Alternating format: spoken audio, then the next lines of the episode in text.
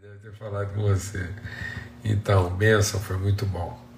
Pai, muito obrigado pelo teu amor, obrigado pela tua graça. E obrigado por ser família, Senhor, a gente poder estar aqui começando a semana em comunhão, discernindo, estabelecendo, firmando, consolidando aquilo que são as colunas, esteios da verdade para a nossa vida, nossas referências de verdade, de caminho, de direção, em nome de Cristo Jesus. Nós estamos, ó Deus, arraigados, nós estamos enraizados ao teu amor. E, ó Deus, e a partir dessa referência absoluta do teu amor, o Senhor vai estabelecendo colunas, marcas, pilares sobre os quais nós vamos edificando, nós vamos orientando o nosso caminho, esses pilares que o Senhor nos orienta a colocar. O Senhor disse através do profeta que nós temos que colocar pilares, colocar marcas, referências no nosso caminho, para a gente saber por onde vai, por onde as pessoas vão. Oh Deus de misericórdia, que esse tempo aqui seja tempo da gente ser lembrado mesmo assim e firmado nesse entendimento, ó Deus, no poderoso nome de Cristo Jesus. Clamamos por uma semana de iluminação, de testemunho, uma semana de alegria, de comunhão, de confraternização, de partilha, de reconciliação, em nome de Cristo Jesus, o Senhor. Amém. Graças a Deus. Eu vou tirar aqui brevemente os nossos comentários, né? E como a gente está na semana do Natal, nós queremos aproveitar essa, essa lembrança do nascimento de Jesus, né? Um menino nos nasceu, um filho se nos deu, e nós vamos compartilhar hoje, à luz dos evangelhos,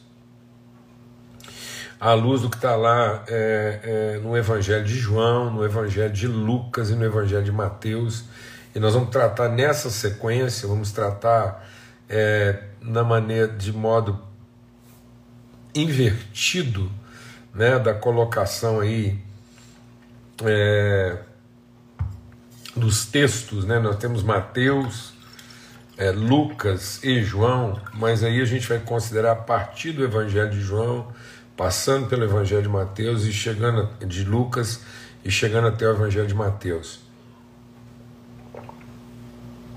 Para tratar de uma, de uma de um princípio que, que seguramente é, vai nos dar uma perspectiva de vida, é, uma perspectiva de vocação, de ministério é, mais consolidada, né, mais estável e até mais contundente. Então, eu batizei aqui né, de o princípio das três genealogias. Então é curioso porque o, o, o nascimento de Jesus está relatado a partir de uma genealogia só nesses três evangelhos. O evangelho de Marcos não traz uma genealogia. O evangelho de Marcos já trata Jesus é, exercendo, né, já em fase adulta, lá o seu ministério, a sua vocação. Mas como a gente está considerando aqui o Natal, o nascimento de Jesus, né, a, a forma como tudo começou ali na natividade, a gente quer considerar os três aspectos é, abordados por três narrativas totalmente distintas. Então, elas estão falando do, do nascimento da mesma pessoa, mas estão focando aspectos distintos é, desse nascimento. E, e ela aborda aspectos distintos do nascimento de Jesus a partir de genealogias também distintas. Então é interessante a gente olhar agora, eu queria desafiar você a olhar para a nossa própria vida. Então é, é, é como se todos nós carregássemos uma narrativa é, genealógica da nossa vida que aponta para aspectos distintos da nossa formação como pessoa. Então, se eu entender esses três aspectos distintos da formação da pessoa, então é a gente vai entender melhor os processos. Ué, tá danado aqui hoje. Os processos de Deus tem uma coisa aqui. Ah, pronto. Isso. Então a gente vai entender a, a, a, a forma como as coisas se dão na nossa vida. Então isso vai produzir mais maturidade, vai produzir estabilidade, vai produzir uma consciência melhor no enfrentamento das coisas, tá bom? E até para discernir a nossa vocação. A primeira genealogia é do Evangelho de João, que a gente quer tratar, porque no princípio era o Verbo, o Verbo estava com Deus e o Verbo era Deus. Todas as coisas foram feitas por intermédio dele, sem ele nada do que foi feito se fez, nele estava a vida e a vida era a luz dos homens. A luz brilha nas trevas e as trevas não a derrotaram. É... Aquele que é o Verbo estava no mundo, o mundo foi feito por intermédio dele, mas o mundo não o reconheceu. Veio para o que era seu, mas os seus não o receberam. Contudo, aos que o receberam, creram no seu nome, deu-lhes o poder de se tornarem filhos de Deus, os quais não nasceram de descendência natural, nem da vontade da carne, nem da vontade de homem algum, mas nasceram de Deus. Então, o primeiro aspecto, a primeira genealogia, né, a primeira narrativa da genealogia de Jesus aqui aponta para a sua natureza eterna para sua condição e natureza espiritual. Então eu preciso olhar para a minha vida entendendo a partir de onde ela foi gerada e a partir de onde ela de fato começou. Então nós nascemos da vontade eterna de Deus. Todos quantos nasceram em Cristo nasceram da vontade eterna de Deus não nasceram da vontade do homem nem da vontade da carne. Porque às vezes nós estamos pensando ainda a nossa vida como alguma coisa que Deus vai corrigir daquilo que o homem tenha feito. Então muitas vezes eu estou pensando que Deus está tá recuperando uma pessoa mal nascida. Não, Deus está nos gerando, a minha identidade, a minha consciência espiritual agora é de um novo nascimento. Então ele nos adota em Cristo, mas essa adoção em Cristo infunde, coloca em mim o mesmo espírito que estava em Cristo, testificando que ele é filho de Deus, nascido de Deus, nascido em condição espiritual. Então eu preciso entender minha genealogia espiritual. Eu preciso ter consciência disso. Eu preciso ter consciência que é, é, nós somos de natureza eterna. Nós não somos uma circunstância que Deus visita. Nós somos uma eternidade que Deus orienta. Então Deus está orientando, movendo, revelando os seus os seus, é, é, as suas virtudes eternas através dos seus filhos. Então, por isso que é o Verbo, a vontade de Deus, a palavra de Deus.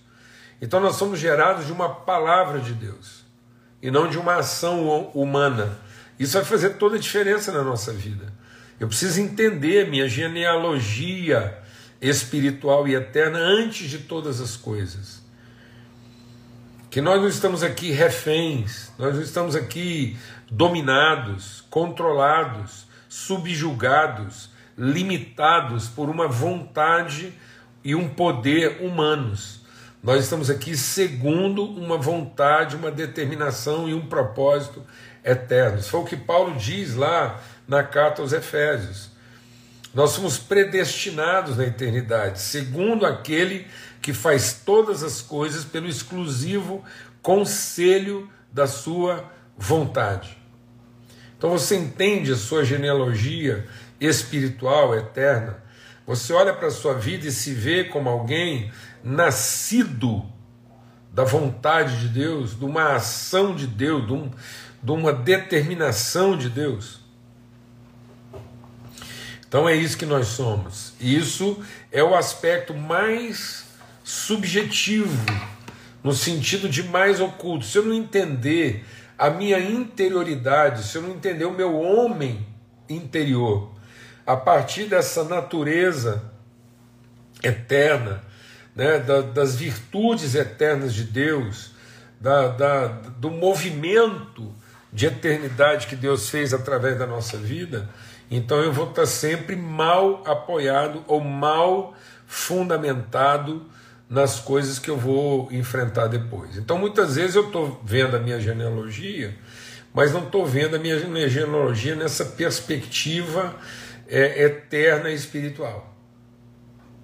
A minha genealogia ela, ela fica nos limites das percepções objetivas humanas, mas ela tem que descer com profundidade às condições essenciais, subjetivas da nossa natureza eterna em Cristo.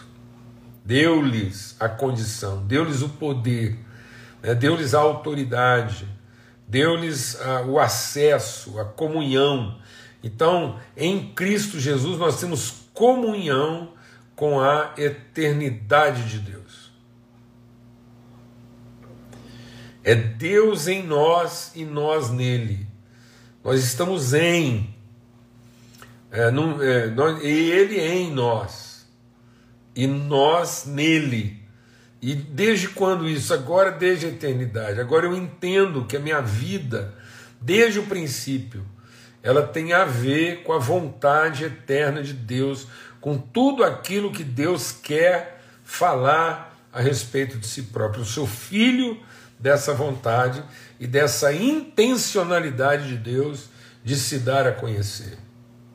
Eu faço parte da intenção do movimento eterno de Deus de se dar a conhecer através dos seus filhos, através da sua família. Então, Deus é Pai e a família dele, a partir de Cristo Jesus, gerada no Espírito, é quem vai né, cumprir aquilo que é o seu propósito. Então, Deus gerou uma família é, para si. Ah, Deus escolheu isso e eu estou lá nessa decisão de Deus. Então eu me submeto a uma escolha de Deus. Não é Deus que se submete à minha escolha. Às vezes a gente vê a nossa relação com Deus como se nós fôssemos homens escolhendo ser filho de Deus. Não, eu não escolhi ser filho de Deus. Ele, na sua eternidade, colocou a condição de eu ser filho. E eu submeto a minha vida a essa condição eterna de ser filho de Deus, conforme o que ele escolheu fazer. Então Deus escolheu e eu me submeto à sua escolha. Não sou eu que escolho e que Deus se submete à escolha que eu fiz. Então muitas vezes a gente está submetendo a eternidade ao tempo, sendo que na verdade o tempo tem que estar submisso à eternidade. Se eu não tiver uma noção de eternidade, eu vou sempre achar que eu tenho opção e não orientação, direção e submissão. Nós não temos opção de ser outra coisa. Então, é, é, tentar ser outra coisa que não um filho de Deus é não ser o homem ou o ser humano que Deus diz que a gente seria. Essa é uma coisa criada, inventada das nossas idealizações, das nossas expectativas, dos nossos planos próprios. A segunda genealogia é a genealogia que está lá em Lucas. Né? E aí diz lá, ele vai falando lá que José era filho de Eli, filho de é, Matate, depois ele vai falando toda essa genealogia regressa aí, até ele chegar lá, e Sete, filho de Adão, e Adão, filho de Deus. E você for olhar a genealogia de Lucas, ela é sintética, objetiva e direta. Porque ela aponta para o segundo aspecto, né, a segunda é, característica da genealogia de Jesus, que nós chamamos de três genealogias aí, que é a genealogia de expressão terrena. Então eu tenho uma genealogia de natureza eterna e expressão terrena. Então, esse homem terreno, esse Adão, é a vontade de Deus é, com a intenção de se revelar na terra. Então, a intenção de Deus, a vontade de Deus é encarnar na terra as suas virtudes. Então, no princípio era o Verbo. Então, qual é a primeira genealogia? De onde nós nascemos? Da vontade de Deus. E o Verbo se fez carne. Então, a segunda genealogia é que eu sou habitante da terra. Eu preciso entender o meu papel na terra, eu preciso entender minha responsabilidade na terra, eu preciso entender o desafio de me tornar um ser humano na terra. Então, muitas pessoas, às vezes, elas estão querendo levar o ser humano é, para um céu de Deus. Então, nós estamos querendo que nossas criações humanas sejam aceitas pelo poder ou protegidas pelo poder de Deus. E não, não é isso. Então, Deus nos deu poderes humanos para que a sua vontade espiritual e eterna seja revelada na terra. Por isso a nossa oração sempre é: faça-se na terra a tua vontade. Então há uma vontade eterna de expressão terrena. Então nós nascemos de uma vontade eterna, nós temos uma característica de eternidade que não pode se corromper e nem pode ser comprometida, mas nós temos uma responsabilidade terrena, porque nós temos que dar condições para que as virtudes de Deus possam encher a terra, porque essa é a vontade de Deus. Então, muitas vezes, nós estamos querendo subtrair da terra aquilo que Deus nos deu. É como se a gente estivesse tirando da terra ou arrancando da terra aquilo que, que convém para nós. Então, talvez uma das, um dos grupos sociais mais extrativistas da humanidade tem se tornado uh, o povo de Deus. Porque o povo de Deus está entendendo na sua condição religiosa, na sua condição contemplativa, na sua condição é, é, é, devocional, uma forma de, de é, se aproveitar, de tirar da terra aquilo que, que ele pode é, é, desfrutar, e na verdade nós somos aqueles que traduzem na terra aquilo que são as virtudes de Deus e damos materialidade a isso. Então nós somos como árvores plantadas junto ao rio. Então nós não extraímos como quem consome, mas nós transformamos como quem frutifica.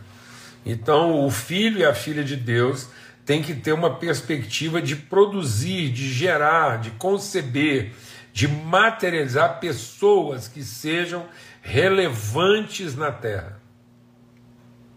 Nós temos uma vocação terrena, uma genealogia terrena. Adão veio de Deus. Há um propósito de Deus iniciado em Adão. Adão é uma semente. Ele foi corrompido no sentido do seu propósito, mas ele continua, o homem continua sendo a intenção de Deus. Deus não mudou sua referência de expressão. A referência de expressão continua sendo o homem. Por isso que Jesus nasce do Adão. Então, às vezes, a gente pensa que Deus está substituindo o seu elemento. Nós estamos criando um ser substitutivo. E, e Jesus não é um ser substitutivo. Jesus é o ser é, é, de referência. Ele não é substitutivo, ele é o ser redentivo. Então ele vem fazer a redenção do homem, para que o homem criado lá, o Adão criado por Deus, cumpra em Jesus o seu propósito. E às vezes nós estamos querendo é, abolir ou, ou, ou abdicar, né, ou remover o ser humano dessa condição e estão criando aí um ser meio esquisito, espiritualizado, um ser meio é, religioso e você não sabe identificar de que natureza ele é, de que expressão ele é. Então a, a criação de Deus, a criação humana, ela não foi substituída. Nós não estamos aqui para substituir o Adão por um outro tipo de ser humano. Nós estamos aqui para fazer uma redenção do ser humano que se corrompeu. Amém? Então nós estamos morrendo por um ser humano corrompido para sermos de fato, conforme a vontade eterna de Deus, o ser humano que ele diz que a gente seria e que ele nos fez para ser e que se cumpre na terra. Então, como nós lemos lá no Evangelho de João, o Verbo, né, natureza eterna, espiritual, se fez carne, expressão terrena. Então, nós temos que encarnar, nós temos que ser capazes de traduzir em condição, natureza e expressão terrena aquilo que são as virtudes de Deus. Então, nós não estamos aqui para expressar virtudes é, transcendentes, nós estamos aqui para revelar e manifestar. É, de maneira sobrenatural, sobre o nosso natural, aquilo que é a natureza de Deus em forma humana. E por último, a gente quer chegar aqui na genealogia de Mateus, que é a terceira genealogia que vai apontar para Abraão. Então, Abraão gerou Isaac, que gerou Jacó, Jacó gerou Judá e seus irmãos. E aí, essa genealogia ela é a genealogia de fidelidade ao propósito. Porque é, nós temos a genealogia eterna, o Verbo estava com Deus, e temos essa genealogia terrena, e esse Verbo, essa vontade, vai se fazer homem. Mas como isso se corrompeu em muitos aspectos, Deus agora vai mostrar como é que ele é fiel ao seu propósito porque ele vem e introduz a sua promessa, ele levanta um homem segundo promessa. E é interessante que, para mostrar a fidelidade ao propósito, ele levanta um homem já impotente e uma mulher estéril. E aí toda a genealogia de Jesus é essa coisa meio controvertida, meio é a genealogia dos impossíveis, é a genealogia daquilo que parece que não vai dar mais, é a genealogia do diz agora lascou. Então, e agora? José. Então, é, essa, essa coisa de que às vezes a gente é, se perde nos processos porque nós não temos uma noção clara da fidelidade de Deus ao propósito. Então é na genealogia de Jesus que aparecem personagens que parece que agora vai pôr tudo a perder. O próprio Abraão. Então a genealogia de Jesus em Mateus fala de uma autoridade, de uma soberania, do propósito de Deus sobre todas as coisas. Então Deus é fiel ao seu propósito. Deus não, não responde ao nosso comportamento, Deus não responde às nossas competências, Deus não, não corresponde aos nossos méritos e direitos. Então eu preciso entender essa parte da minha genealogia. Eu tenho que entender a eternidade da minha natureza, eu tenho que entender a contemporaneidade, a aplicação da minha vocação é para a terra. Eu não estou aqui para fazer coisas para o céu, eu estou aqui para fazer coisas para a terra. Então eu sou filho de Adão, um Adão redimido. E que muitas vezes, e na maioria das vezes, vai enfrentar situações controvertidas, problemáticas, antagônicas, surpreendentes, que podem me levar a pensar que já está tudo perdido. Mas aí vem a promessa de Deus e intervém, revelando que é uma genealogia de fidelidade ao propósito. Então eu sou, a partir de uma vontade né? eu sou a partir de uma expressão terrena, uma vontade eterna de expressão terrena, mas eu também sou filho de um propósito de Deus em se relacionar com esse homem, em ser fiel à palavra que ele empenhou com esse homem. Aí ele vem lá com Abraão, e aí ele diz: Abraão gerou quem? Gerou Jacó que era um enganador. Então, o filho do Abraão, que ele vai é, é, usar, né, que é o, o, o, o Jacó do Isaac, então é, esse, esse, processo do Abraão vai lá para o Isaac, para o Jacó, e o Jacó é uma pessoa de novo controvertida, problemática, enganador. Né? Ele não é o, o, o que nasceu primeiro, e aí Deus escolheu Jacó e não Esaú. Então Deus vai agora contrariando nossas lógicas humanas para que a gente possa entender que Deus é fiel ao seu propósito e não às circunstâncias. E aí depois ele vai ser lá, e Judá gerou Pérez e Zerá, cuja mãe foi Tamar. De novo, uma situação né, que a gente vai vendo aqui, gerou Esron, Esron gerou Arão. E aí ele vai, depois ele diz aqui, gerou, Boaz. Quem era Boaz? Boaz é o filho da Raabe. De novo, tá vendo? Uma história complicada, uma, uma genealogia aí que que passa por circunstâncias que às vezes a gente diz agora está perdido, não vai ter jeito. É uma fortaleza. Né? E no meio dessa fortaleza, Deus levanta uma pessoa de reputação dúbia lá, de uma situação complicada, e é exatamente a prostituta na fortaleza que é o espaço que Deus encontra para revelar a sua fidelidade. E vem Boaz. Então Jesus tem gente complicada né, na sua genealogia, porque aí Boaz vai gerar de quem? De Ruth, que nem do povo era, era uma moabita. Tá vendo? O Boaz, o improvável, gerando de uma moabita uma inaceitável e Deus revelando a sua fidelidade ao propósito. Deus não é fiel às circunstâncias, Deus não é fiel aos direitos pessoais. Deus não é fiel à, à coerência das nossas ações.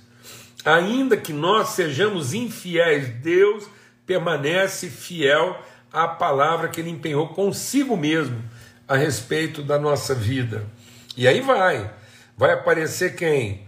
Davi gerou Salomão. De quem Davi gerou Salomão? Gerou daquela que tinha sido a mulher de Urias. Tá vendo? Então, Deus vai buscar Urias, que aparentemente estava até fora da história. Então, aqui não cita que Davi gerou Salomão da mãe dele, Betseba. Ele gerou de quem? Da mulher, da ex-mulher de Urias. Isso para honrar, para resgatar, para redimir o próprio Urias. Então, aquele que ficou prejudicado, aquele que foi traído, aquele que foi enganado pelo seu amigo mais é, leal, ele foi traído. No entanto, agora ele está resgatado, ele está aqui incluído nessa história, ele está inserido na genealogia de Jesus. E aí vai. E, e depois ele vai é, terminar isso então, dizendo que Jacó gerou José, marido de Maria, da qual nasceu Jesus, que é chamado o Cristo, o sacrifício vivo em favor dos seus irmãos. Então nós trazemos, todos nós trazemos isso. Nós trazemos uma genealogia de natureza eterna, nós trazemos uma genealogia de expressão terrena e nós trazemos a genealogia da fidelidade de Deus ao seu propósito. Haja o que houver, ele vai cumprir e ele vai vencer sob toda e qualquer circunstância. Então está lá no Evangelho de João. O Verbo se fez carne e habitou, morou, viveu, passou pelas lutas, os perrengues, os desafios, as broncas, as, as impossibilidades, os transtornos. E ele atravessou por tudo isso e venceu. Amém? Então, que na celebração do Natal de Jesus, a gente possa lembrar que ele vem como Filho de Deus, nascido entre nós, trazendo né, essas genealogias a genealogia de uma vontade soberana, eterna, a, a genealogia de, de encontrar, de ser e de materializar expressão terrena essa vontade de ser moradores da terra, habitantes da terra, e, e que em qualquer circunstância, por mais desafiadores, por mais constrangedores que sejam os processos, por mais que pareça que agora está tudo perdido, Deus permanece fiel ao seu propósito e assim é a nossa vida. Nós temos essas, essas, essas essências vitais, nós temos esses elementos como parte essencial da nossa natureza, da nossa identidade. Nós carregamos essas três genealogias, nós somos gerados disso, de uma vontade eterna, de um propósito, uma expressão terrena e de uma fidelidade de Deus a esse propósito. Amém? Em nome de Cristo Jesus, então Feliz Natal. Feliz Natal para todos nós. Que seja o Natal de Jesus, mas também o Natal de todos nós. Em nome de Cristo Jesus. Senhor, uma boa semana, boa celebração aí. Amém? Que em todo lugar onde você estiver, você carregue essas, essas origens benditas aí de forma bem consistente no seu coração. Em nome de Jesus, a paz de Cristo seja sobre todos.